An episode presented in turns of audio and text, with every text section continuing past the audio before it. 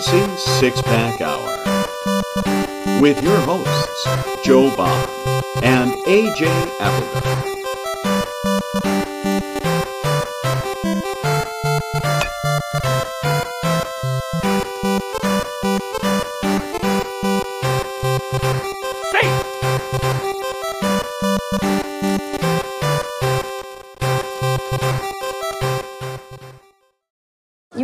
Showtime. On May 3rd, summer starts with The Fall Guy. Let's do it later. Let's drink a spicy margarita. Make some bad decisions. Yes. Audiences are falling in love with the most entertaining film of the year. Fall Guy. Fall Guy. Fall Guy. That's what the poster said. See Ryan Gosling and Emily Blunt in the movie critics say exists to make you happy. Trying to make it out? Nope. Because I don't either. It's not what I'm into right now. What are you into? Talking. Yeah. The Fall Guy. Only in theaters May 3rd. Rated PG-13. All right. Welcome to the Fantasy Six-Pack Hour. My name's Joe Bond, founder of FantasySixPack.net. Back from a very exhausting, but mostly fun Disney vacation. I am tired. Feet hurt. Tired of yelling at my kids. So I'm here, drinking some beer, talking some baseball with my co-host, AJ Applegarth. Oh, Jesus, shut up. What's going on, man? Heard you went to opening day. How was it? I did indeed. It was a great game. The Yankees lost. Hashtag that's Keith. Just an immediate I don't know if you're a Yankees fan, but I just wanted to throw that in there because why not? It's the opening day that should have happened yesterday. Thanks, weather and Mother Nature, for effing up everybody's plans. But I guess it was a Good Friday, indeed. Happy Easter, everybody. Welcome to the show. All right. So that's done. Glad to be back. I wasn't supposed to be part of the show, but you know what? Came back and figured I need to have some fun. Let's talk some baseball with my friends. You came back and you were like, yeah, this guy peaced out after 18 minutes last week. So, yeah, my feet hurt, but... Why didn't we do the show last night? I mean, I wasn't going to call you out, but if you're going to call yourself out, sure, let's do it. Accountability is paramount in life, Joe. Okay? If you cannot take accountability for your actions, then you end up like that douche in your Dynasty League. Wow. Hey, my guest, Dap is... laughing his ass off in the background. I can see it. It's pretty good. All right. Anyway, so before we get going, guys and gals, hit that subscribe button, hit those like buttons, leave those reviews. We appreciate it. And if you're watching live, comment. You know, talk to us. We will respond. Give some questions, people. It's good stuff. Test our knowledge. Become a subscriber, also an all-access subscriber to Fantasy Six-Pack. Go to FantasySixPack.net/plans and sign up to become an all-access member. You get access to our award-winning rankings, the most accurate rankings, actually. DFS, betting content, and projections. We've got our Discord, which if you are a member, you will get custom advice for your league. We have lots of people asking us questions left and right, and all we hear is, you know, good things from the advice, and, you know, that's helped a lot. I've helped a lot. We've got guys that are, you know, pretty much always readily available to answer questions for you, you know, whether it be waiver advice, trade advice, start-sit advice, streamer advice, that kind of stuff. So we're there to help you out. So again, fantasysixpack.net/plans. And, you know, if you also play football, we're going to be rolling out more football stuff as the season gets closer. My early rankings are already out, but I'm also going to be building out a draft cheat sheet for that as well. That's going to be getting started here in the next week and hopefully launched by the end of the month. So we got that going for you. So yeah, we got people that know things. So come check us out. Just maybe. Just a few. You. So all right, well, with that said, let's bring on our guest, returning, and I don't know why he's returning. I mean, last week was he was awesome, but also he was in the spotlight, and you're welcome. Shit show last you week, sir, but, are welcome. Yeah, so and because of that, we've put AJ at the bottom. I love how it did that. Cool. But Dap, what's up, man? Welcome back. Glad to have you back. Thank you. Thanks for having me back. So you guys know Dap. He is a contributor here at Fantasy Six Pack, mostly for YouTube, but he does help out in the background on our waiver article that goes out. It's mostly written by Connor, but Dap is does help out pick up some of the players. He's got a little snippet every week as well in there, so check that out. So let's get into things here and do our beer of the week first. Beer. So Dap, go ahead and do your advertisement. Tito's vodka. When you absolutely can only last 14 minutes on your show and have to leave early. 18, Dick. And I don't drink vodka. Minutes. And if I did, I wouldn't drink it out of a little pissant bottle like that one. If you're going to promote something, at least have some size, okay? Larger is better. What is that? I mean, is that a toothpick? Is it like a mini microphone? Tito's vodka. It's most women say size don't matter, AJ. It's in the palm of your hand, and you can drink it like this. I'm sorry. Everything looks small in my big hands. I apologize. Tito's vodka. Okay there, Kenny Pickett. Calm down. All right, AJ, what you got after, I'm sure, a few at the Well, at the park? I was drinking the last of my stadium beers that I was going to say, did you walk out with home? Fuck yeah, I did. I didn't even know they let you do that. They don't. It's called pockets. It's called opening day, and they can't catch everybody walking out at the same time. And I wore a jacket, and I am strategery. Okay? Strategery by definition. Instead... I know nothing. I don't know. I will drink this Founders. They might be four Giants.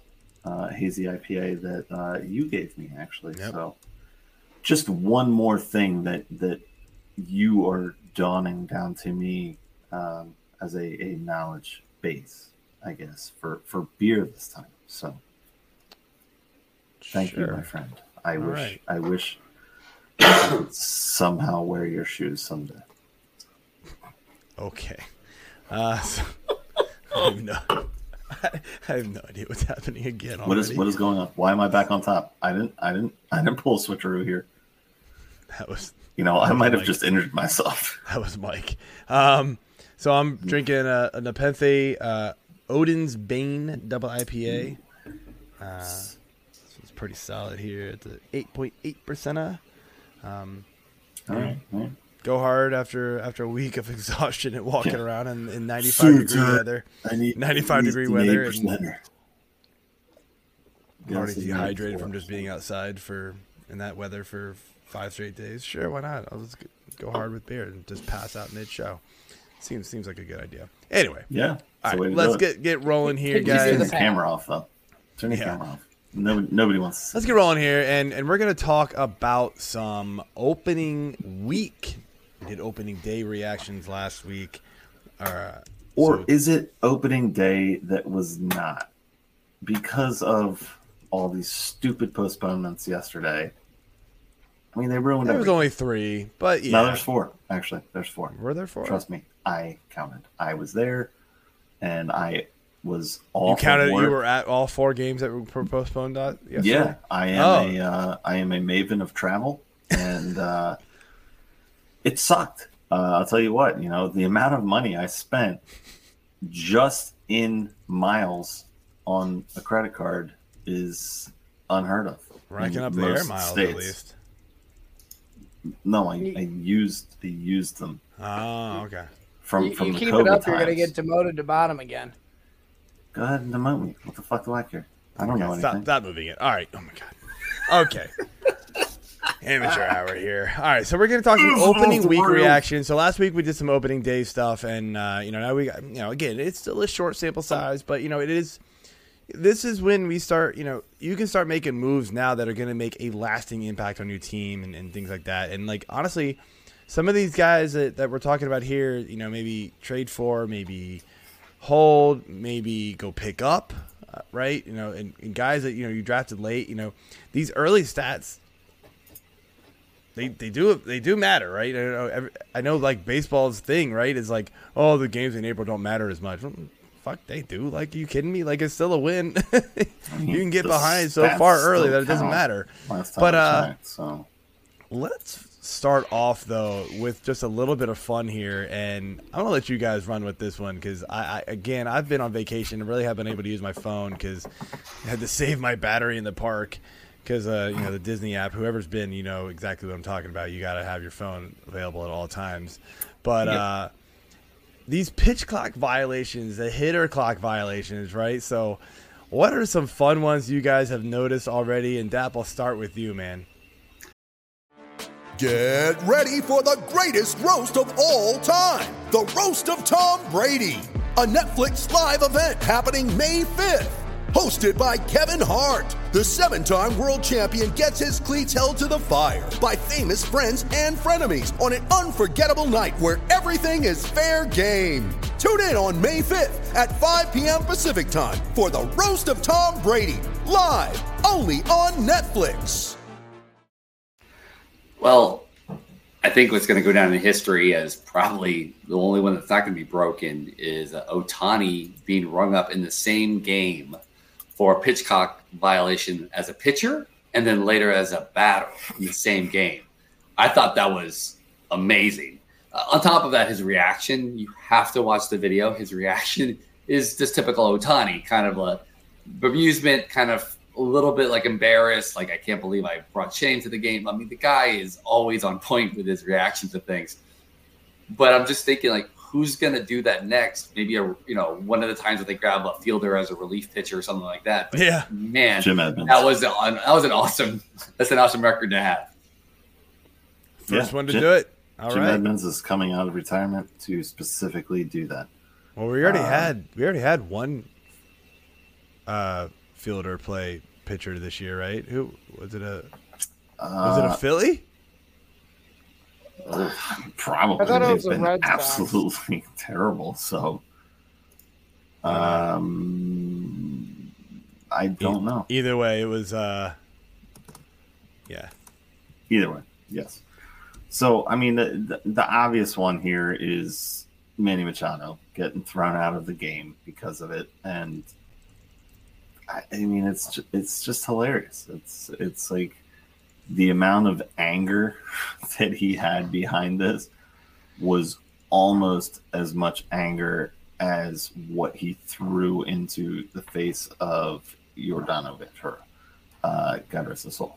But this is what we're going to see here. I mean, this pitch clock it's here to stay. And speaking of the Phillies, Bryce Harper, who's not even playing yet, spoke about it with WIP, the Phillies broadcast radio station and local sports talk radio here in Philly. He thinks there's going to be changes mid-season. Now, they've already talked about making changes at least for next season. Like it's a little chaotic. I think it would be hard to do mid-season because, like fantasy, people are going to bitch. And it's not really right. Everybody has started to come around to this. Well, is starting to come around to it and will. But, I mean, it's not something I think you can just jump into in the middle of the season, whether it's extending it or whatever. The one thing I noticed today at the game was watching the clock and then seeing the batter step out. I believe it was Anthony Rizzo stepped out multiple times in the same at bat and just kept backing up. And it's like, I thought this wasn't allowed. Like, now you can do this or whatever. I mean, there's so many little intricacies with this rule that it's a massive learning curve, and everybody's got to get used to it. Pitchers that are used to some working fast, but then when they get in the stretch working slow, it affects them. And Aaron Nola is a perfect example. I mean, he's been up and down this year. I mean, he's had some really good innings. That's and then he's got kind of Aaron Nola-esque, though. Honestly, it goes in stretches. He goes on hot streaks, but yeah. So yeah, I had to kind of like read through, and I'll be honest, I'm reading an article on the Athletic from Jason Stark to get kind of my up speed, and I'm laughing at a couple of them. Braves pitcher Colin McHugh issued a walk in which he didn't know the count because he was still trying to figure out whether he got nailed for a timer violation. That's just hilarious. Like, and I keep reading on Twitter, like a couple people were like, we need like, it seems like every ump has their own variation of how to like call it and like announce it. So like, there's no like surefire, like this is just a complete disaster. Like nothing's working right now. I mean, every ump has their own methodology behind how they want to but like an out's and out, right? Whatever. You know, like that's the thing, that's fine. You know, strike. You know, but like now it's like violation. How'd that go, AJ? What the hell just happened? Most people are just going to think they struck out and not know what the hell happened. I mean, there does need to be some sort of consistency with this, with them implementing it, and just to make it easier on everybody. And you know, what the hell? You can't, if you want to change rules and add this in and try to speed up the game, I'll tell you what, freaking opening day today was not a short game. I mean, there was a lot of runs scored. There was a lot going on. 8-7, whatever it was? Yes. I think it was 8-7 or no, 7-6. Maybe 8-7. Weren't you there? I honestly, I spent innings 3 through probably 7-6 was the score. Peeing multiple times and getting beer and trying to get in a line for food. It was absurd. Yeah, good luck with that. Yeah. I will say this though, it is shortening the game. Like on average, the game length is 25 minutes shorter, and I for one love it. Like. I can't watch. It's hard to watch baseball on TV. It's just a drag. I don't know. Like football games are long, and like everybody wants to point to that, but like, and I get like there's a lot of time in between plays and timeouts and penalties stuff like that. But like, just feels like the action is like just talking though. Yeah, like I feel like with baseball you could just be like, you just hear like this subtle like. Unless you're the ESPN broadcast and they just talk about absolutely nothing in between everything. Sorry, ESPN, kind of. The one downside. No, Dap, what? Yeah, so, you know, I think the thing is, though, is that with, you know, working so fast, I mean, yes, we have shortened games, but I'm really going to be interested to see kind of pitcher injuries here in the first quarter of the season. Because working fast, right, you don't have as many kind of slow down moments and things of that nature. I don't know if that's going to be beneficial or not. And, you know, they only pitched so much. Well, yeah, but they pitched in a truncated thing. And if anybody's ever done exercise, right, doing it quicker in a shorter amount of time actually kind of ups your tempo and might be throwing some other parts off. So I'm really going to be interested to see kind of the injuries that come into play here in the first, like, month or two while people are getting adjusted, especially. So it's like, hit pitching? You know what I mean? Like hit workouts. Yeah, exactly. High intensity pitching. They should be doing squats and burpees in between pitches, you know, just to really kind of get up that tempo. That's funny. So that's the first thing up. But the other thing too is, you know, PitchCon, right? I think it's one of the coolest things in the world because trying to see some of the other reasons people are getting violations is trying to work this technology, which is supposed to, you know, speed the calls back and forth. Yeah. And it's broken. And to my like, favorite is the pitchers like Zach Greinke who have called their own games, and watching Zach, who of course is just crazy to begin with. But you know, it has a great one in his last start that he had. He actually thought he hit the wrong button for fastball, looks down, shakes himself off, and then hits the button again. That's great. And then strikes the guy out, and then has his facial reaction like no, like I said two. He's like, man, I'm really good at this. He has this like look of like go me. And I'm like, what? So yeah, Zach Greinke starts are going to become must watch TV if he's going to continue to call his own. I think that's awesome. That's good stuff. All right, let's move on here. AJ, we will let you get your rants out of the way early and go with the Phillies. Their slow start and the injuries. I mean, this is starting to be a brutal. I was looking at my rosters this week, and I kind of, this is how I kind of caught on to them, like having a rough start, because again, I'm not paying attention to a lot of baseball this week because I was away.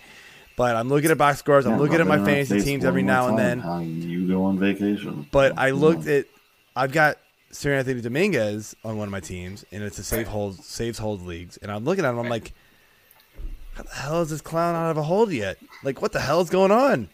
Yeah. Well, because they have one win until today. Well, they have wins. No saves until today. Right. So, like, that's probably why. And I'm like, well, do I drop him? Like, what's going on with the Phillies, man? Like.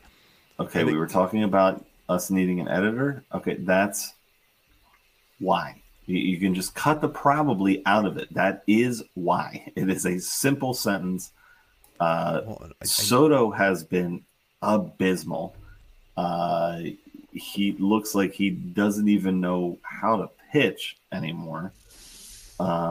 Will he get it figured out? I think so. Kimbrel kind of looks like the Kimbrel that we've seen recently. He got the save, right? That's what you were telling me, Dap? I think he did today, yes. Yeah, he got their lone save. I did not see the final box score. But his first time out, he got lit up.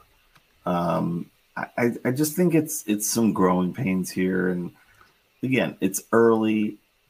We talk about it every year in baseball. We talk about it every year in football, but it means so much more in baseball. Do not overreact with this.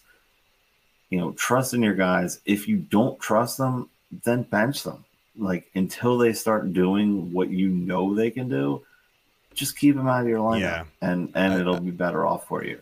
Schwarber is a perfect example. I mean, he was absolute dog shit this first week until the last couple of days. He's finally found this home run stride again.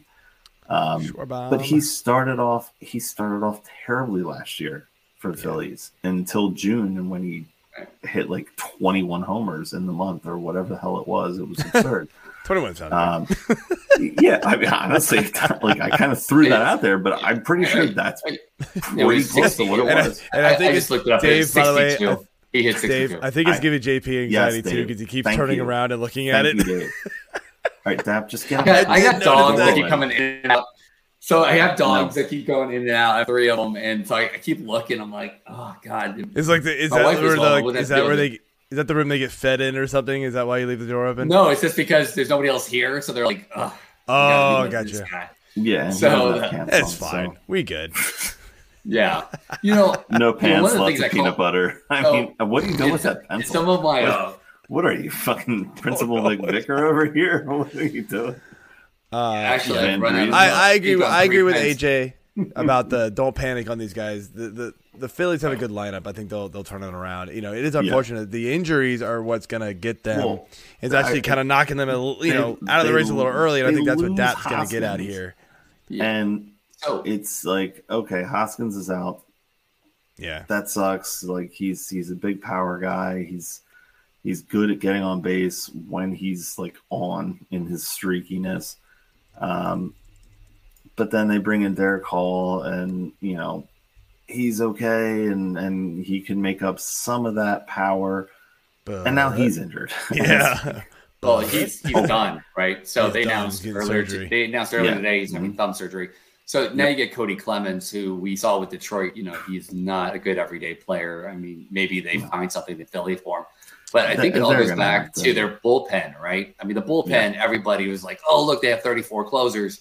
And we had called out in the NLT previews that having too many closers is not necessarily a good thing, especially when guys don't have a set role. You did. Oh, that's right. That was me. I'll give you credit. Our show. And, you know, they're dead last in ERA. It's 8.44. That was before today's game. And, you know, their FIP, right? Their underlying metrics, you know, just to get really nerdy here, shows that this is absolutely the number it should be at. It's not like, oh no, it's inflated. No, it's terrible. Well, let me ask you that. So you're mentioning that, right? So I've got Dominguez, right? Right. Saves hold league. Like, am I still trusting this guy to like give me at least some holds? Like, or am I being like, I may find something else out there that's going to like get me at least something.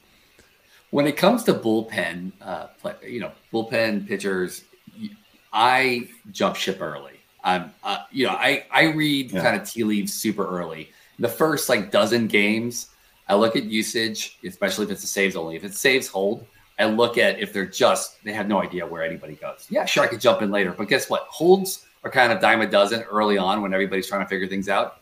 And Seranthony Dominguez, I think he's talented. If you can keep him while the bullpen kind of shakes out, I absolutely would.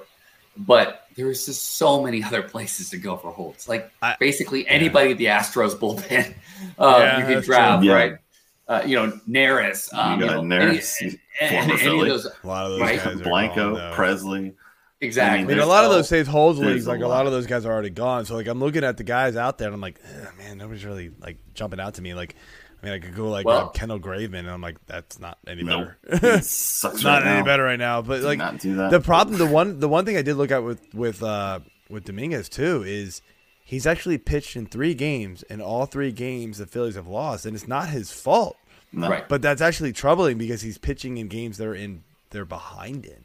So like, is he their high leverage guy anymore? And I don't feel like he is. Well, it also could be, it comes down to sometimes where they always be like, well, he needs to get some, innings under his arm. Yeah. But, somebody that you want to definitely get if you're looking for that holds, I was trying to find him because I just had him myself, is Chris Martin for the Red Sox. That guy's been lights out. And frankly, you're looking at a team too, if he's still out there somehow. But he's absolutely. Gone. Sorry. I drafted him in a few. Yeah, I was assuming that he was gone. Yeah, right. Yeah. But Chris, you never know, man. You never know. Right. But Chris Martin's been in a bunch of close games, and he looks like nails right now. So I don't know. Seranthony Dominguez, look, I'm going to admit it. I haven't been a ton of teams. I haven't been a ton of teams, but I'm shaky with them right now. I just I think that's the big problem, and it's been this way for the past few years. The Phillies go out, they try to build this bullpen with these name players that just aren't names anymore. They're that's all they are. It's like, hey, this guy used to be something. Let's bring him over here and see if he still has it. Ah, shit, he doesn't. I mean, Seranthony's not in that because he's been there. He's not one of these like Kimbrels or Sotos.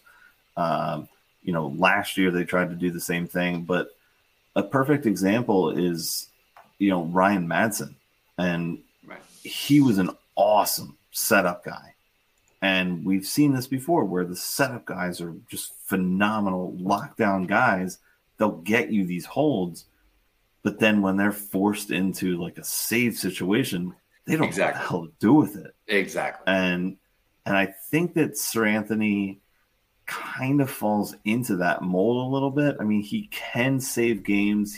He's shown that he doesn't necessarily have, that fall apart, why am I in the ninth? Like confusion, but they have kind of put him in different high leverage spots, and they have so many different names there now.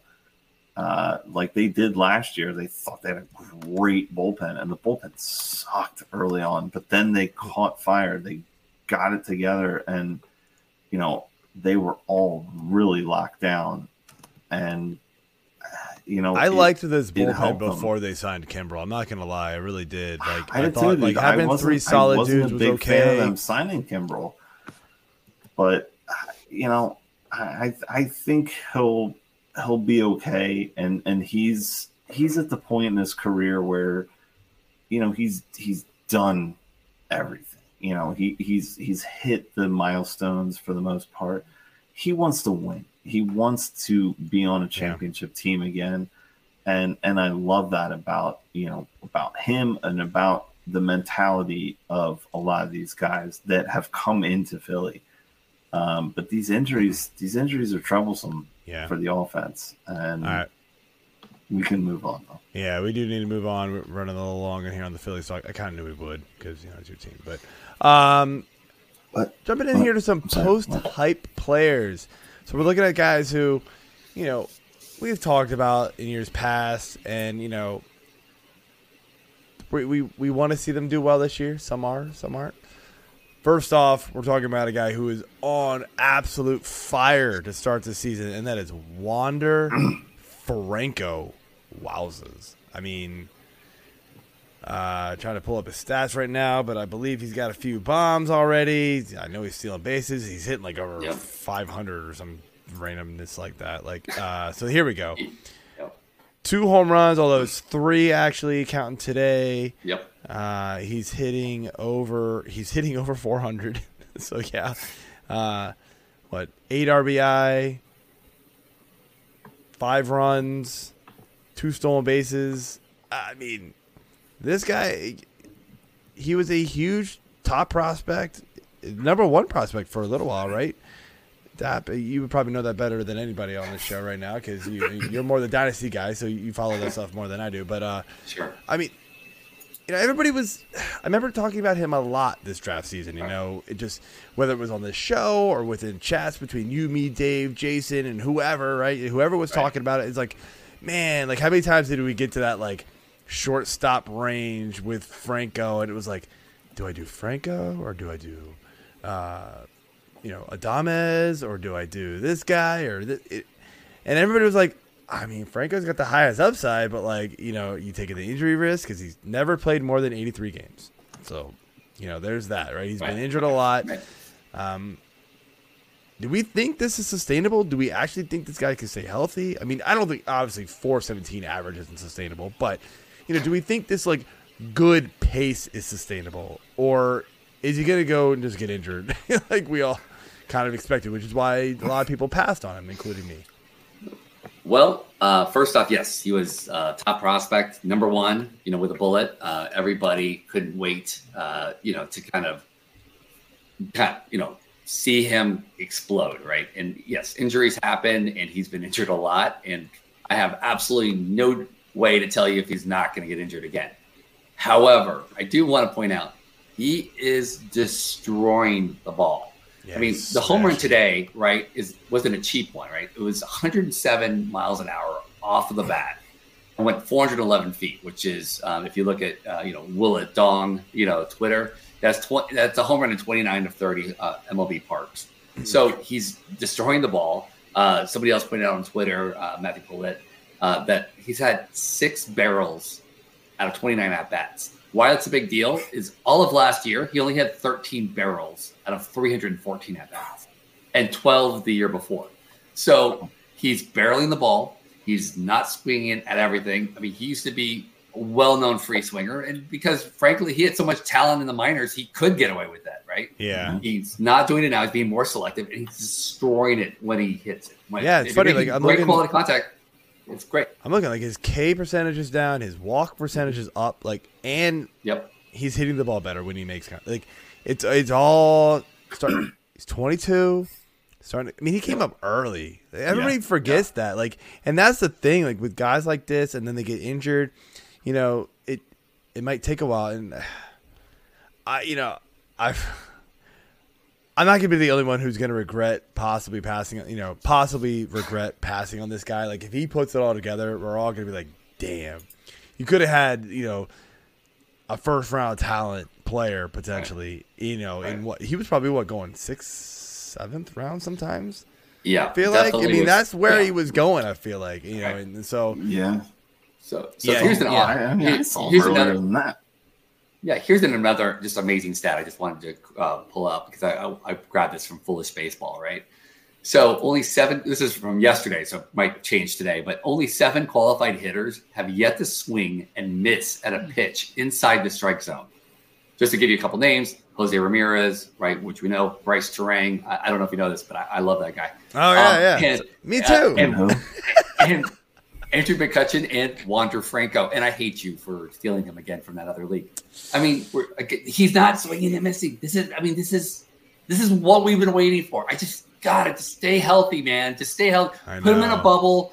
Just, have him Uber everywhere. Don't let him drive.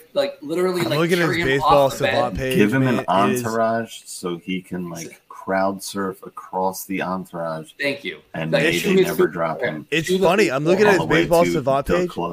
It's all reds. Yet his sprint speed is at 27%, so that's in blue. And you're like, isn't he supposed to be fast? Like, what happened? Well, when you're walking after each home run, I think it slows down your sprint speed. Like, he's also not. Yeah, he's not stealing the lot yet, but he'll get there. But you know what? Maybe they told him not to, and so he doesn't get hurt. I don't know. I mean, it's possible. So another guy, if he has no stolen bases, I'm fine with that. Go ahead. Another guy here we're gonna talk about here is Garrett Mitchell.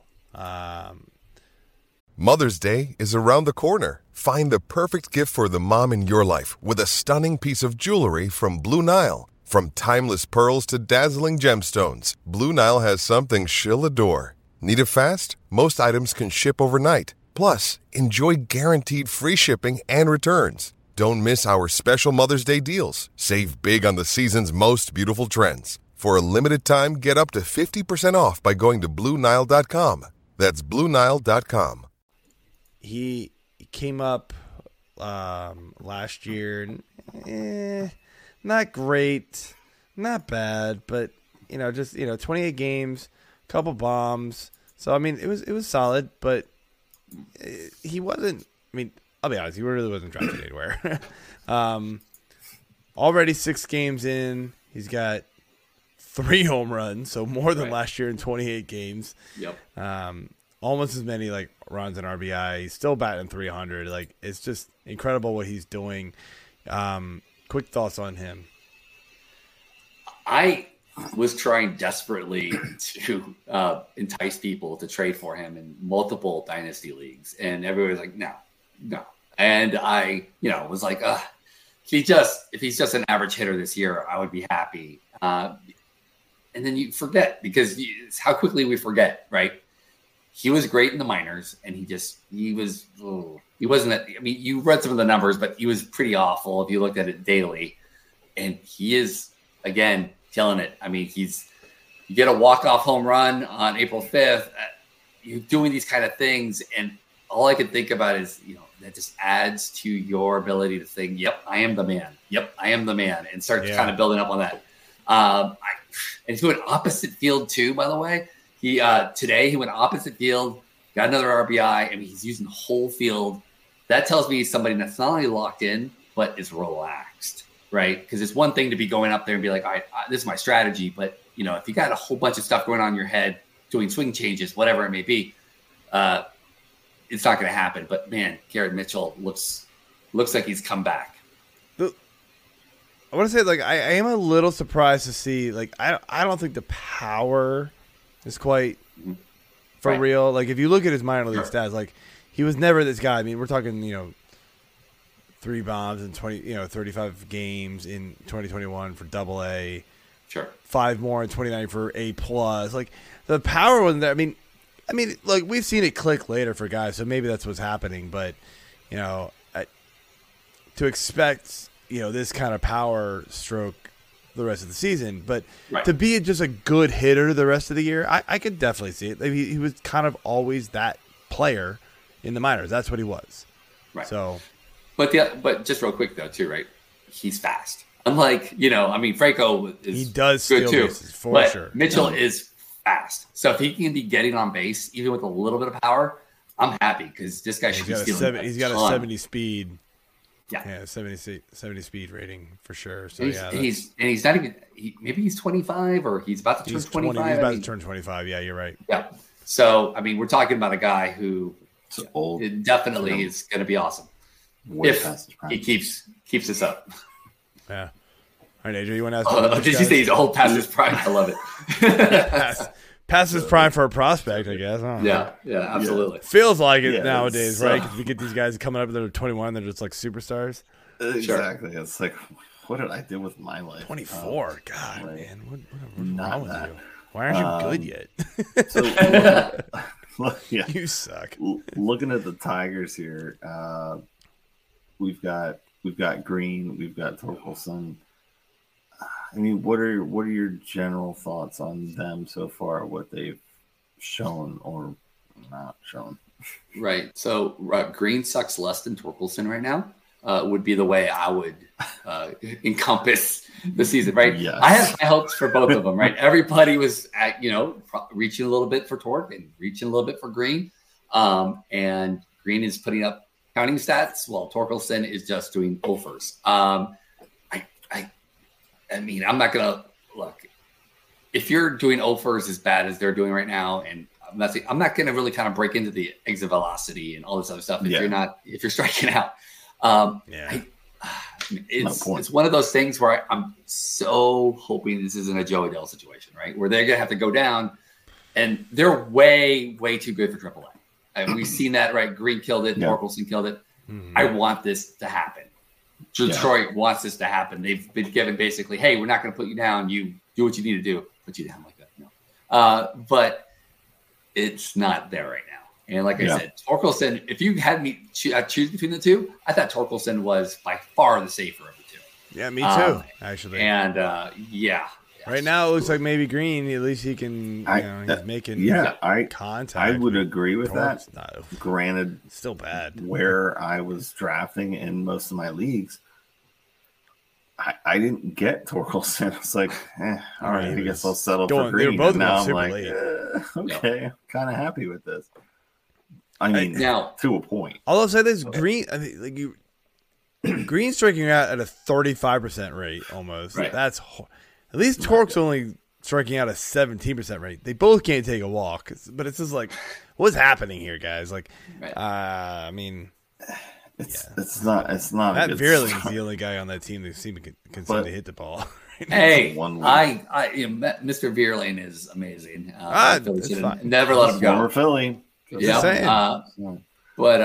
they shot well. They kind of had to last year. Well, they with all the injuries. Yeah, but the thing is that you know, it's one of those situations where if I'm in a dynasty league, I'm not touching those guys. Right? In the sense that I'm not trading them away. I'm keeping them because the number one thing with prospects, especially early on, is opportunity. Right? Are they going to be pushed or anything like that? They're not being pushed. Right? The Tigers have said, "You have your positions. We're going to throw you out there as many times as possible." At least for now. So I would absolutely buy low. Why not gamble on it? That's 100%. But in real life, right, a season-long league, I am concerned already because, spring training, I mean, all we ever saw was, oh, my God, look at, all this exit velocity from Torque or the exit velocity of Green or he home run. Amazing spring. Oh, absolutely. Again, they could be quad A players. And it's funny you mentioned Joe Dell because I talked about him earlier and I saw some tweet. Again, I wasn't really following it this week. I just saw some tweet go by and it was like, Joe Dell has 3 home runs. And I was like, wait a minute, what? And I watched the home run and I was like, okay. And it didn't even dawn on me that it was like no stands. it was definitely a minor league game. And I was like, that's why. Holy crap. Because again, he's a quad A player. He's going to destroy minor league pitching. And it's bad. So let's jump over here to a couple pitchers who Clark Schmidt and Johnny Brito. For the Yankees, a couple guys at Dap that you mentioned to me pre-show that you wanted to throw in here in the conversation. So, what do you think about these guys? And I think Schmidt's been a little roughed up early on. Yes, he has, especially by the today. Yeah, look, actually, he did look really good, at least through the first inning and a half. That's good. Once that perfect game was gone, it was all gone. Yeah, then he got pretty rough. So Clark Schmidt has pitched 2 of the 3 Yankees losses, which is not good. And he was, he was a sleeper. He was somebody I wanted, right?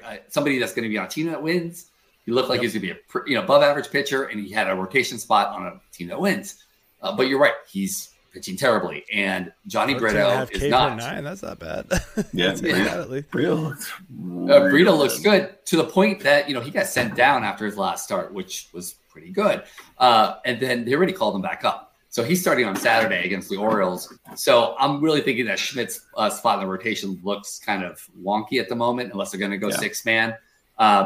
Severino's already throwing from 90 feet. he might be coming back up, which again worries you about where if Brito or Schmidt is going to be, you know, or both of them lose that thing. But Brito was throwing strikes, and Brito looked good. I'm going to be really interested because the Orioles lineup is no slouch, right? They're gonna and they will absolutely mess up a mistake pitch. So right now, Schmidt is out of sleeper status and hibernation status. You know, I picked up Brito in a lot of fab leagues just because he's cheap, and I'm going to be watching that because there's a lot of injury concern in that rotation. Let's just be honest. Severino just got hurt already, right? We don't know if he's going to get hurt again, or you know, one of these lat injuries can always come back, especially early in the season. So if Brito's still out there, and you need somebody who has a chance to get wins, you know, has a decent whip. At least we only had one start to see just so far. Just to let you know, I just picked him up in our league. All three of you. All two of you. I mean, all three of us. I can count, I swear to God. The only thing that sucks about talking about guys, right? Yeah, Brito's awesome, and I just took him. And I was like, as you're talking, Joe's like, totally and gone. And Bryce Turang, I took him. Great, thanks, Joe. But no, I agree. I mean, like I said, Schmidt, I was actually kind of worried watching his delivery.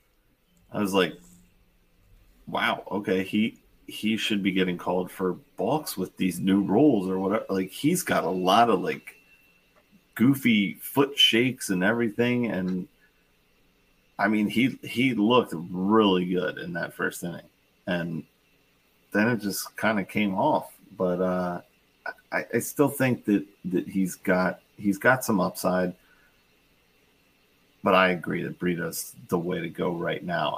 And you know, once Severino comes back and starts pitching again, it's going to be a battle between these guys. So I think Schmidt's got more work to do right now, for sure. Absolutely. All right, so.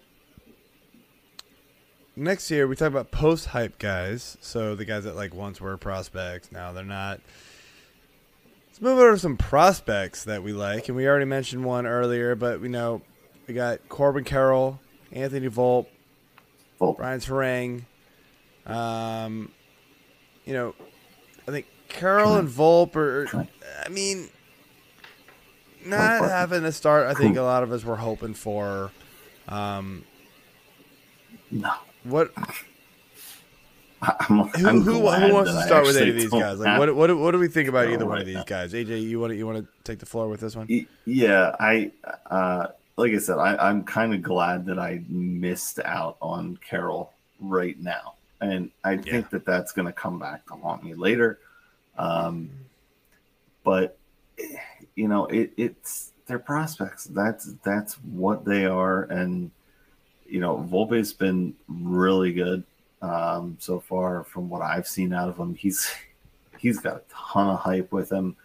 I think his like third cousin's second daughter was at opening day for him, cheering him on with weird pom-poms or some shit. It's like the hype behind him has been crazy. But he looks good, and I could buy into it a little bit. Turang, like I said, I knew that you picked him just to spite Dap. I totally did. And I don't blame you for that one bit. I also did a little homework on him, too, and realized, this dude is for real. Yeah. He's been phenomenal. But like I said, I mean, I'm not gonna pick him because you mentioned his name. I did a lot of homework in reading Dap's notes and was like, "Damn, exactly." He's done a lot of good research on this. Hey, what's up, man? Thanks. Shit. All right, I gotta take this. So Volpe, I was excited about, right? And who can't not be excited about it? It's a feel-good story. He's 5'9". This guy, you know, got him super late too. So and you know, and he has a low number. For the Yankees, that's a big deal because they don't have many low numbers left that haven't been retired, right? He's wearing the number 11. But the thing is that, you know, these strikeouts are starting to creep up, right? He's had 5 in the last 2 games. He's only had 1 hit in the last, 5 games, right? And so, you know, that's concerning. we know he's going to slump at some point. It's going to be how he recovers. I'm going to be really interested to watch that because, you know, the Yankees, as you know, the Yankees faithful love a good story, but they also love to turn on you quickly. So they're going to, you know, they're like, oh, why is he starting? You know, why does he have, you know, shortstop pretty quick? And it's not like they don't have a ton of shortstop prospects. You're not cheating. And Peraza, I mean, Peraza's still sitting down there. So, like, they could easily bring him up, you know, and it would work out pretty well for them. Yeah, I am concerned about Volpe more than I am Carroll. I think, you know, they gave Carroll the contract. They're not they're gonna, like, dude, you're gonna play. Yeah. Like, we're not gonna pay you this money to go sit down in the minors. Right. Turang, you know, I think the talent is there. Is he gonna stay on this pace? I don't know. I mean, I'm sure he'll be okay, but I don't know if he's going to be, like, you know, lights out like he is right now. But and again, honestly, like we were talking before, like Turang's, most of his stats have come from one game. Right. Like Grand Slam game. Absolutely. So, yeah. Exactly. You take that one ridiculous performance out, and, I mean, he's right in line with these other guys. He's, I feel like, I mean, we're still, honestly, because he's still ahead of them. But so if you rank it, I think Carroll's going to come around. Absolutely. And if you rank them by worry, you know, worry rank, right? Carroll would be the least worry because we've already seen him play, you know, at 100 some at bats. He's had a chance to adjust. He knows what he's looking at, and his speed is astronomical. I have absolutely no concerns there. Yeah, Turang is definitely number 2. It's not even 1A; it's 2 because Carroll's in its own category. He's way up here, and then Volpe. I mean, I'm just it's the Yankees, it's New York media. There's a lot of things there for a young guy. That if he starts to struggle, he's gonna start hearing a lot of different things. Yeah, it's a lot. It's a lot of pressure. The opening day, like, crowd was phenomenal for him, but they're gonna turn on him quick. Yep. So another group of players here, and you know, we've already gone kind of long, so let's rip through these pretty quick here. Sure. The two Japanese guys that came over, Yoshi. I just want to call it that. You know, kind of shout out to your shirt there, by the way. Because you're wearing the Nintendo style shirt, so the Yoshi, I know it's not him, but that's that works. Yankees shirt. It's not, but it's a Nintendo style shirt. Oh, JJ, you know what I meant. And then Senga, another fucking guy. Video games. Senga. These guys, man, they've come out and they're balling already, man. Dap, what's your thoughts on these guys? You know, get 30 seconds on each one. Yeah, so thanks. So Yoshida already has two stolen bases. He's walking a bunch. He's only striking out at like single digits. I didn't expect that. I expected him to struggle, and he's not doing it. He's also being very affable in the clubhouse. He's high-fiving people. He's not being like the super serious guy, even though he never was. You see that sometimes, right? And then Senga, because somebody tweeted this out, and they should absolutely put Senga as the intro kind of thing to him. But Senga looks legit too, right? I mean, just he's striking people out. He's filling up the strike zone, and that ghost pitch. Yeah, what's that weird? The ghost forkball. Ghost forkball. Yeah, it's forkball. Like, you know, first of all, the forkball just sounds like a crazy pitch. Then you add ghost to the front of it. It's like, what in the world? Right. Yeah, okay. Like, and again, I thought it was just some baloney, hyped up thing that, you know, major leaguers are going to, they might still adjust to it. But right now, he's getting tons of swing and misses on it. In fact, I think a majority of his strikeouts actually have come on that pitch, coming out. So, you know, again, it's just, I did not call that. I thought they're going to struggle early on, and they're doing amazing out of the gate. Yeah. I was higher on Yoshi, like being able to come in and be a solid producer, especially from a fantasy standpoint, earlier on than Senga. But wow, I mean, I was kind of blown away by Senga's game, and that ghost forkball. I mean. I think people are going to try to pick up on it sooner rather than later. And I mean, it's interesting to see what's going to come with it. You know, is he going to get figured out too quick and whatnot, and then just fall off? You know, the fact that he's a Met and I'm a Phillies fan, I would love that. But from a fantasy standpoint, I wouldn't. You know, I think he's I didn't have him ranked very high in my own personal. It's hard to rank these guys that rankings. Come over because yeah, it's such hit and miss with these guys. You just don't know. I mean, they're such wild cards. After one start with Senga, would either of you try to go trade for him? Oh, absolutely. Yeah, you'd buy. Oh, him. Yeah. Well, I mean, depending on the price, right? Right, of course. But like, is he somebody you would try to target and see if you could get? I think it would. Right. It would definitely depend on the price, but yeah, I wouldn't be afraid of it because you know, again, it looks good. As much as it pains me to say, the Mets are a good team. I will not call them great because, sorry, hashtag suck at Keith. I don't even know if you like the Mets, but I feel like you probably should. I think he actually is a Mets fan. Yeah, he probably is. Now that you say that. But yeah, I think it's. I mean, they are a good team. They've got good offense. Yep. You know, they're going to score runs. They're going to give him run support. I wouldn't mind going after him. No. Yeah. All right, moving on here. Next guy up, and I mean, yes, it's funny. I almost put him, and I'm glad I took him out at the last second. I almost put it in the pitching planner as a sit. Oh, that would have been like I hit on like 80% of my pitching planner. Right, that would have knocked down to like 60%. Do you know anything? Marcus Stroman. Oh no! You skipped the Jesus. Well, sorry. Yes, I did. That's what I thought you were talking about. Yeah, but no. That would not have been a sit. I did skip it. My bad. Yeah. No. But Marcus Stroman would have been in my pitching planner as a sit. He's just a guy to me. Like he's never really like wowed me. He's been sort of an average. He'll have like really bad games, really good games. Never been a high strikeout pitcher. No. What the hell? He's got 14 in what? What did we say? 12 innings so far. Like where did this come from? No runs allowed.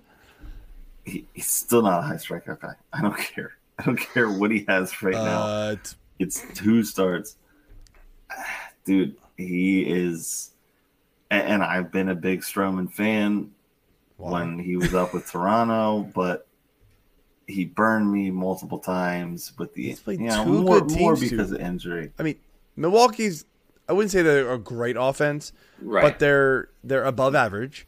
And then Texas, they're not – superstar offense, but they're above average. So he hasn't faced like the Phillies, chumps. He's not facing the Royals, right? He's not facing those types of teams. Like he's facing it's been good offenses, and he has completely shut them down. Yeah, he's shut them down completely. Like, is there something to this, and that we should be maybe buying into Marcus Stroman a little bit more this season? I'm not against it, either. I do think, like I said, I've always kind of been a fan of his and always kind of gotten burned. You know, he's one of those guys where, you love him when he's on and you're super pissed off at yourself for starting him when he's off. I mean, that's any pitcher, but yeah. Well, yes, but I don't know. For me, he's different than that. Like every pitcher, like certain guys, I've thrown out there, been like, all right, I feel like he's gonna hit, and not been confident. But Stroman was a guy that I had a lot of confidence in early on, and he's come back around. So I still don't know if I believe in the case. Two stars got you, AJ. I don't know, man. Dap, what do you think, man? Like, I don't know, man. Two stars making you believe in Stroman this year. No. Yeah, I mean, I'm still concerned. The whole thing, right, was that he was going to give you ratios, but he wasn't going to strike anybody out. Kind of. And now he's kind of striking people out. So I don't know if that's just early season. You know how pitchers are ahead of hitters and trying to figure stuff out, or what is going on there. I was trying to look up something on him in the sense that I thought there was something about a new pitch or something, but no, I don't see what it is. I look again. It's one of those things where I bought him a couple places because I was able to get him super late in drafts. Yeah, and again, he's gonna has a roster spot. He was my SP4, SP5 on my on my rotation that I had. Again, if he's cheap, he might get some. He might pile up the wins. He's an anomaly. I'm excited. I'm excited. Because I'm always excited when guys outperform, but the average launch angle on his hits is negative -4.3. Wow, I've never seen that before. I mean, what? Yeah, -4. That means they're literally hitting it straight down. So okay. I mean, there's something to that, I guess. Did he add a ghost forkball or something that we don't know about? Yeah. Who knows, man? I really don't know what it is with him.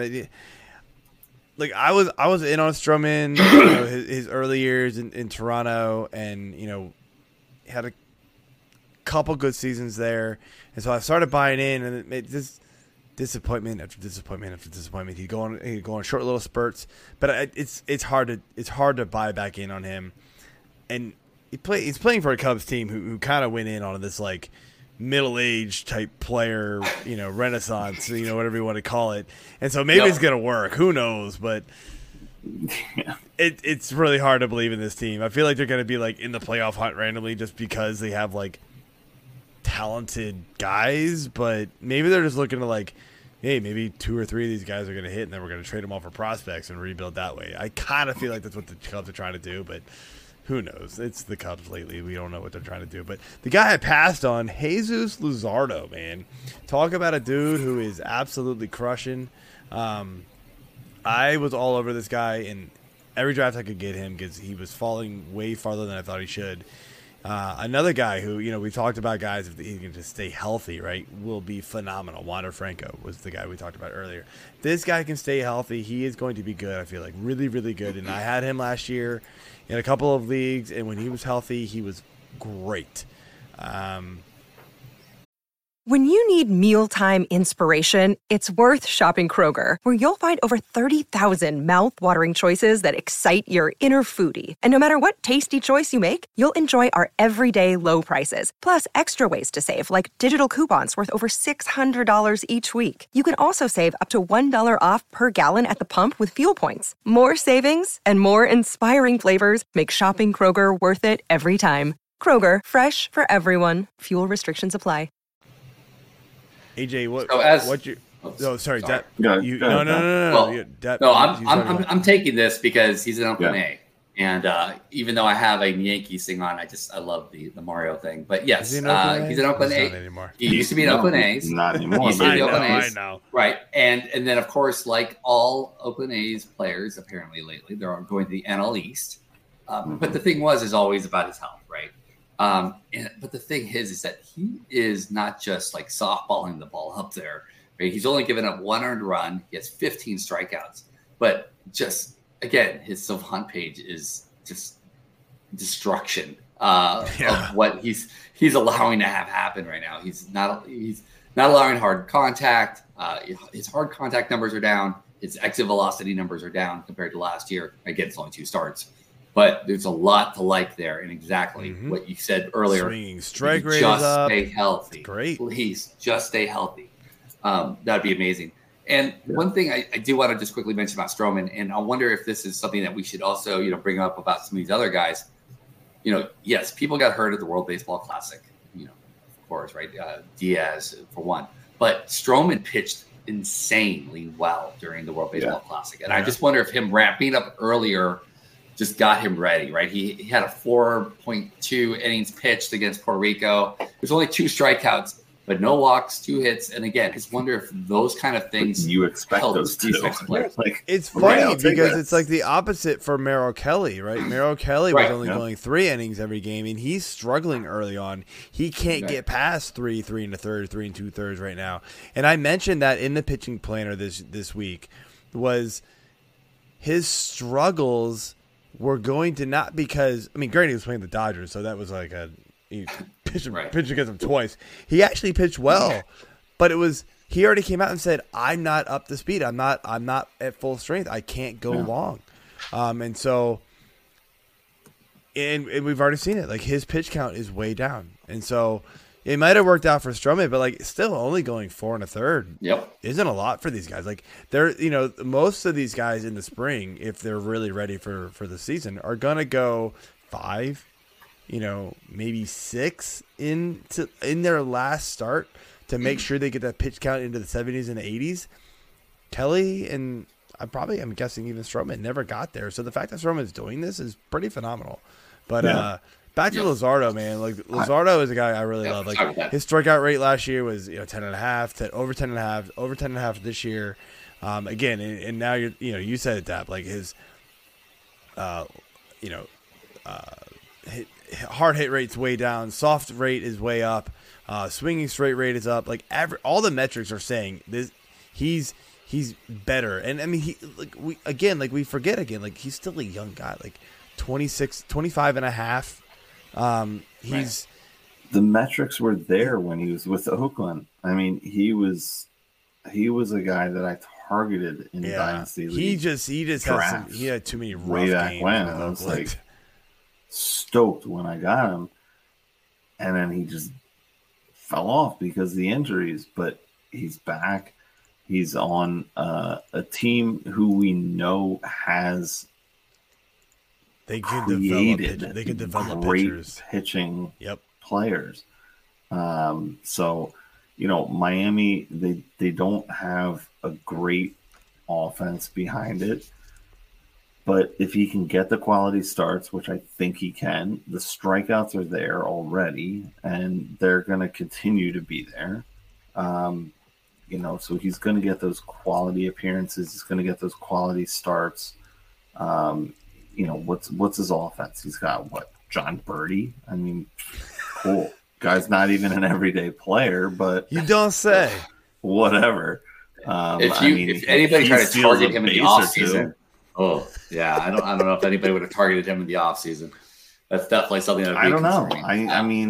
I don't know much about it, but Birdie. I mean, it's a fun name. It's a fun name. So I like fun names. I would draft him because of that and look at his steal numbers. But I digress. I digress. Yeah. All right. I love Luzardo, and I'm all in on him. I'm hoping he stays healthy. That's all I got to say. So, Dap, this was kind of something you wanted to bring up here, and the Cardinals just struggle bus of pitching here, man. Like, what do we do here? This is a team that usually has very good pitching. Hop on, and now, you know, are we worried that this is going to carry on throughout the season, or they got to figure this out? I mean, Flaherty's been terrible. You know, Mikolas has been bad. Like, excuse me, sir. Flaherty has a 1.8 ERA, which I was blown away by because I thought he was being as awful as he was. But look, I'm worried because the average age for the St. Louis starting pitching is like 96. So we just know that at any time. Thanks, Wendell. Okay, so you want to try to make me look wrong with the fact that Flaherty's struggling. But like, you do realize he walked. He didn't try to. He done did. No, I was about to get there. He walked. He walked more batters than he struck out. I somehow got out of that crap. Yeah, I was purposely trying to bait you. 6 walks to 3 strikeouts, and somehow had a 0 ERA. Huge. Like, you lucky mofo. Awesome. Like, crap. I mean, come on. That's why you just look at ERA. You don't look at any other stat. You just look at ERA, and that's how you know a good pitcher. I mean, he's terrible. That's what I did when I played Nintendo baseball in 1992.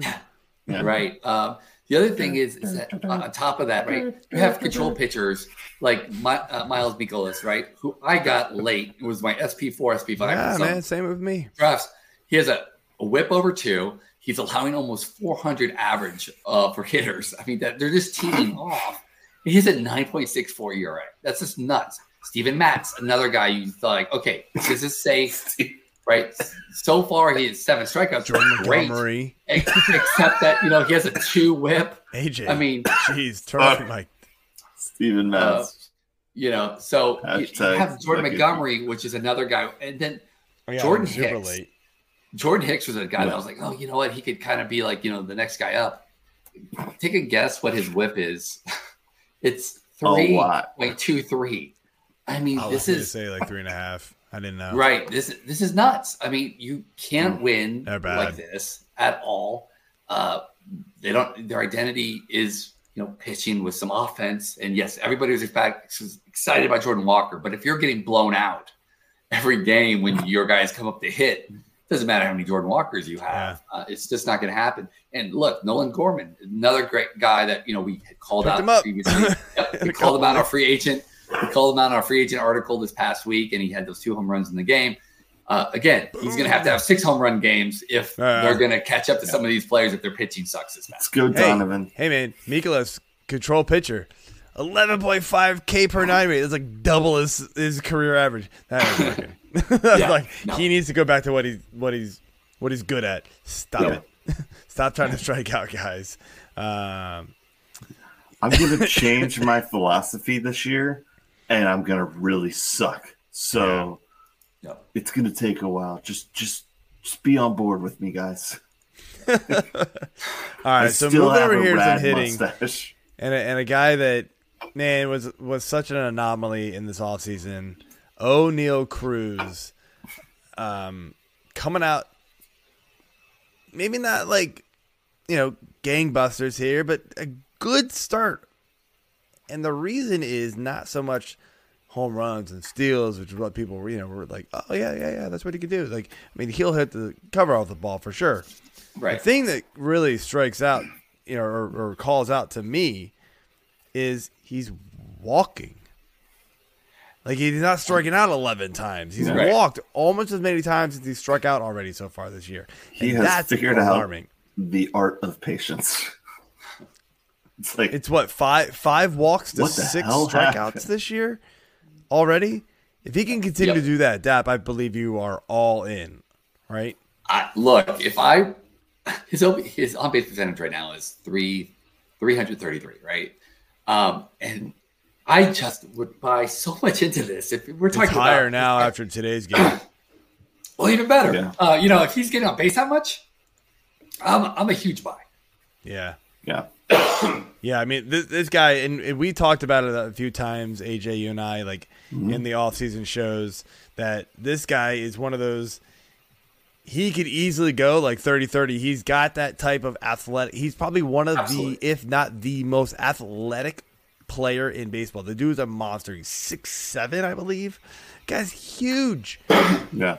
Fast. Hit the like every time he hits the ball, it's just like, oh. Yeah, he's as tall as Aaron Judge. Like, right? So he's as tall as Aaron Judge. And he's fast at the same time. Right? He's fat, and that's the thing. He's fast, too. And his max exit velocity last year was 122 miles an hour. I mean, that's insane. So nasty. What is it? Yeah, I believe he's already got a pretty nasty hit ball. Yeah, he had went 111 miles an hour already.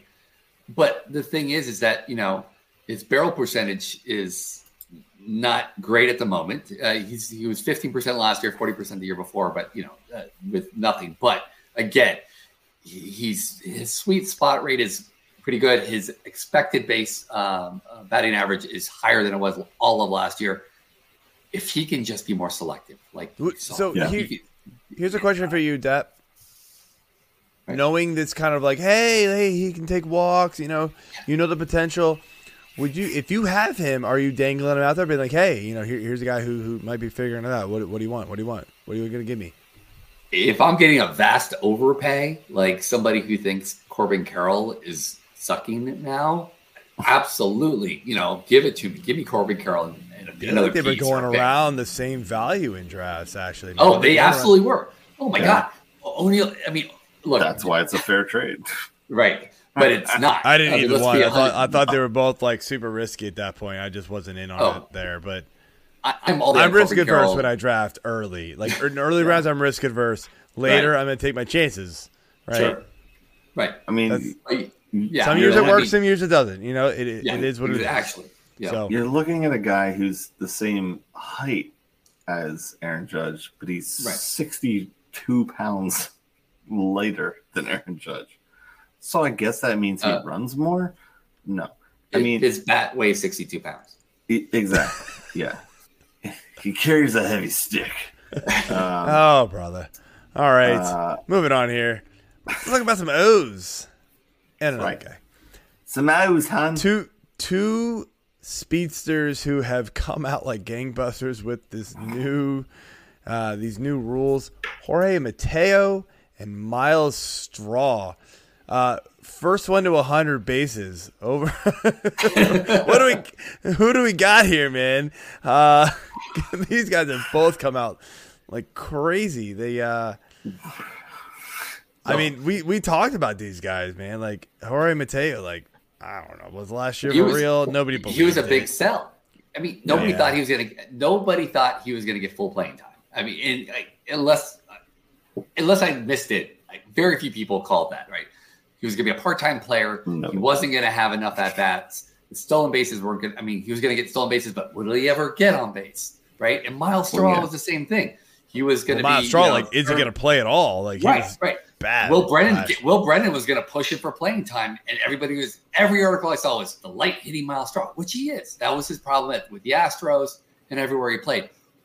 Well, I think Miles Straw likes competition because he is playing like a man who's about to lose his job. Jorge Mateo is playing like Jorge Mateo from last year, so there's not really much else there. Yeah, he's a little better, but pretty good. They'll do the same. You know what just shocked me? And I've been out for a week, so I apologize for not knowing this right now. Yeah, I just sorted it by stolen bases. Gleyber Torres is at the top of the league with Straw at 5. Wow, what? Mm-hmm. Where did that come from? I would not call that. No, I was not expecting that. Does that count today? Or no? What? Does that count today? No, this is Fangraphs, so they never count today's stats. So, Gleyber's just... Gleyber's just like... I mean, again, another guy who likes competition, apparently, right? What? Absolutely. But look... And again, Gleyber saw what happens if he waits around too much. All spring training, he saw all the people that are supposed to replace him. So I think maybe it put a fire in him. But let's talk about this. Miles Straw just stood up against a random barbed wire fence with a cigarette and a cowboy hat and was like, "Okay." If you are in a league like AL only leagues, obviously Mateo and Straw should be on your team. If you are in a shallow 10-teamer, or deep bench, definitely go pick them up. I would still, if you have to drop somebody, depending on who you're dropping, I would hesitate at the moment. But I would pick Mateo over Straw any day of the week at the moment, because we've seen Straw for season long, and he just, he has like a 185 batting average or whatever. I mean, I dropped Trace Thompson for Straw. Couple days ago, it was like Thompson's barely playing, and when he does, he hits nothing, or he hits 3 bombs, and good luck figuring it out. So you're looking at the Rhys Hoskins of these guys. And, so who do you think's going to have a hot streak, and that you're cashing in on? So out of these two, who do you think? My dog is coming over here trying to tell me to let her out. That's okay. This show needs more dogs. Yeah, look, of the two, Jorge Mateo is your your body. No. I was gonna say who at the end of the season who has more steals.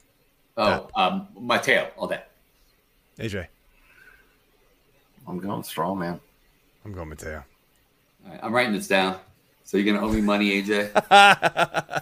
All right. We didn't put money on it, but we did. Okay, I'll come to the expo. He'll buy you a beer. All right. Next up here, Mr. Hot Start, Mr. Old Man, out of the guys we've been talking about, Adam Duvall. Wow. He was the ageless wonder.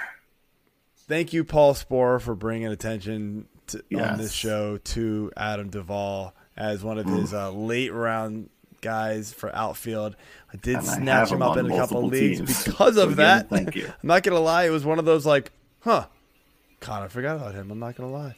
And, yeah, he was definitely a dart throw. It could work. It could not. Do I think a 458 average is going to happen? Hell to the no. Yes. But, if it drops at like 250, yeah, that's going to be a massive drop. But I still think this guy could smash, 20, I mean, he 25, has 30. His whole career, what he's done is smash the ball and suck at everything else. So he worth holding on to, or is he a early sell for you, Dap? I am absolutely trying to sell him where I can because of one important factor. He's 34 years old. Right. That just doesn't – I mean, that tells me that we've seen – right. We've seen kind of what he can do. He has seasons with .500 slugging percentage, but then, around that or so. But then, the OBP is like sometimes 193, sometimes it's 300, sometimes it's 250. You down with OBP? Yeah. I think that we're talking about somebody that it's a sell high. If you can get something good for him, absolutely. And again, if he's your fourth outfielder, I mean, keep him all day. But it's somebody who seems rejuvenated by the clubhouse. Seems rejuvenated by the Boston faithful. Even though he was at Atlanta, it wasn't like it was a terrible spot to be in. It wasn't like Oakland. Well, these guys suck. Nobody wants to win anything here. But I mean, you're not if he's leading the league in everything right now, you're not going to have a 142 slugging percentage and a 1.5 OPS. I mean, it's just insanity right now. Absolutely nuts. And yes, Mike, I know my camera's fuzzy. We got about 10 minutes left, if that. So, yeah, it kind of looks like. I moved. I bent down to pet my dog for a minute, and now it's all blurry. So I apologize. Yeah, that's next guy up here. AJ, you can. Brian Anderson. I mean, I feel like we've talked about Brian Anderson for years as a supplemental fill-in corner infielder / outfielder kind of guy, and he's been just a guy. He'll get you some stats and that, but holy crap, this guy's mashing right now. I mean, again, obvious sell high candidate. What do you think, Dan? Well, first off, I mean, are you telling me that a guy with a lifetime 258 batting average, at 343 on base percentage and a 416 slugging is a sell high right now with a 1,000 slugging percentage and a 500 batting? I mean, that's nuts. Of course, he's a sell high. I don't know though. 18 at bats. What I'm talking about 18 at bats right now. From yesterday, 3 home runs, 10 RBIs. I mean, he's not. No, but again, he's not good right now. So I mean, look. Well, he's in Milwaukee now, so it's a better hitting park. Right. Nobody's pushing him. Nobody's pushing him right now. So, I mean, maybe. I don't know. I'm going to have to say that you can take so high level on him out of Miami, but can you take the Miami out of the batter if you infuse it with cold brews and a slide in the stadium? And a guy with a mustache. The thing that's really helping him though right now is his walk rate is almost double what his normal ratio is. It's 17%. His exit velocity was 93, which is nuts because he's typically the high 80s, and his hard hit percentage is over 55%. So yeah, but what's really kind of helping him right now, and I need to look at Milwaukee Park, is he's hitting almost everything dead center. 78% of his hits are dead center. So I need to look at Milwaukee Park. Is that where like the power alley is there? Because he's on something. Dead center is not good. That's not what you want to do. Yeah, exactly. I didn't think it was a power alley in dead center in any park. But exactly. So that's why I'm like, what's going on there? But look, again, sell high, absolutely. But again, if you're not getting the price, then sure, write him another week and see if you can get a better price. But yeah. He's at 30. I don't expect suddenly a crazy breakout to occur. Yeah, I mean, I think he'll go back to bench streamer type of player eventually. But yeah, I mean, take it while you can get it.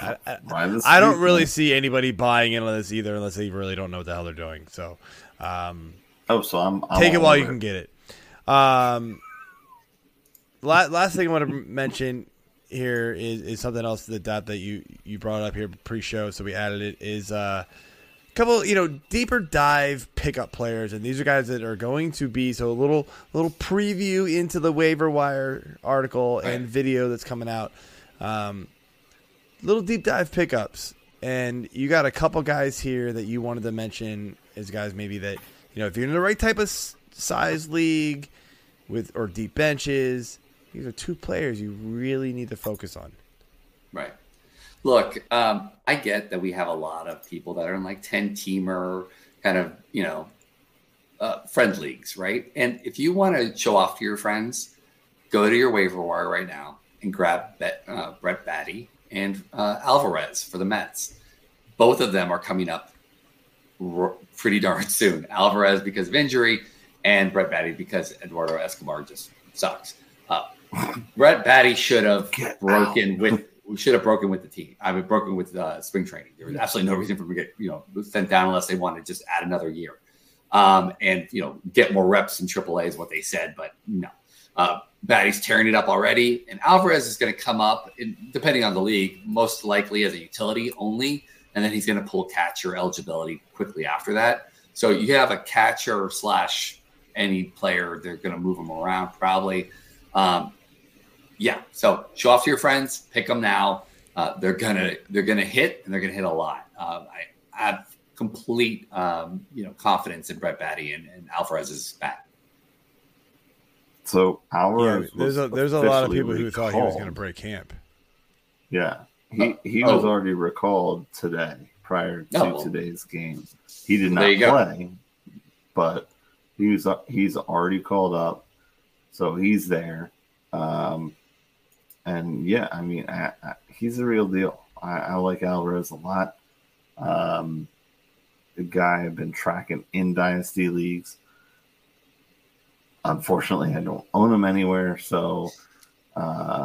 I've just been following and waiting for people to drop them so I could just snake in and grab them. Beatty's same deal. He's been he was dealing with a thumb injury. But he got put back in the lineup, so it sounds like he's okay. Can I just one of my favorite stat lines though is from April 1st from Batty. Is he went 4 for 4.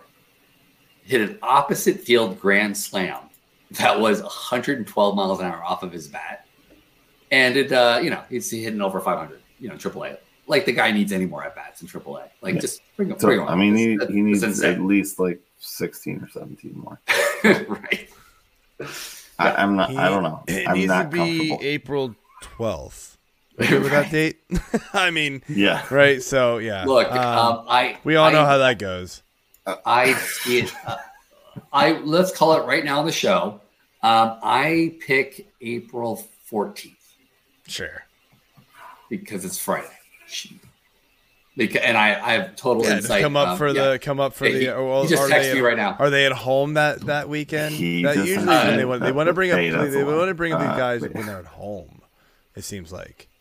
I mean, but 14th, I could be wrong. I don't know. 14th looks good because the Mets are off on the 13th. So yeah, there you go. Give them the road trip. Give them the bus ride. I'm gonna go with 17th. All right, 17th. All right, and then the Mateo Straw bet as well. So I'm gonna have a lot of brew. It's gonna be Straw. Straw's gonna win that. You just better hope he actually plays all year. Well, I was going to say, so they're away that week. So it might – maybe they bring him up – I don't know. Do they wait till the 25th where they're back at home against the Nets? No. 25th? I mean, just they like to bring these. They like to bring these guys up when they're at home. But I could be wrong. But anyway, all right, we got to end it. I just placed my bet on DraftKings for this DraftKings. When you're making bets with your friends, you should be holding your Tito's vodka thing at the same time while you're doing this. DraftKings brought to you by Tito's vodka. Brought to you by just kidding. We don't know that. With a small the Tito's Dap minute. Oh, we're going to lose Dap to DraftKings now. Thanks. All right. Great. So, Dap, before we let you go, let everybody know where they can find you and what you got in the wings for Fantasy Six Pack this morning. No problem. Yeah. So I, like I said, I have the Dap pick of the week for the Fab article that's coming out, I believe tomorrow. Also, I'll be doing the Fab show. And then we also have some other great YouTube content coming out as well. So definitely keep checking out the YouTube channel, subscribe, like, and more importantly, send a comment about how much you like me over everybody else so that, so that Joe knows, because my mom's put a bunch of comments in and Joe saw it right away. But, please put some comments and just like me nice. Over AJ. Yeah. Awesome, man. Well, I don't know if your mom does like you over me, but she doesn't. That's true. You'll have to ask her. Oh my gosh. You'll have to ask her. All right. So, anyway, I stole beer from the stadium, and by stole I mean I bought. I'm afraid to look at my Apple Pay tomorrow. Once everything comes into full effect, and what's happening? Did we ask you about this? No, you don't have to, Joe. Good night. Yep. See y'all later. See y'all next week. Peace. Later.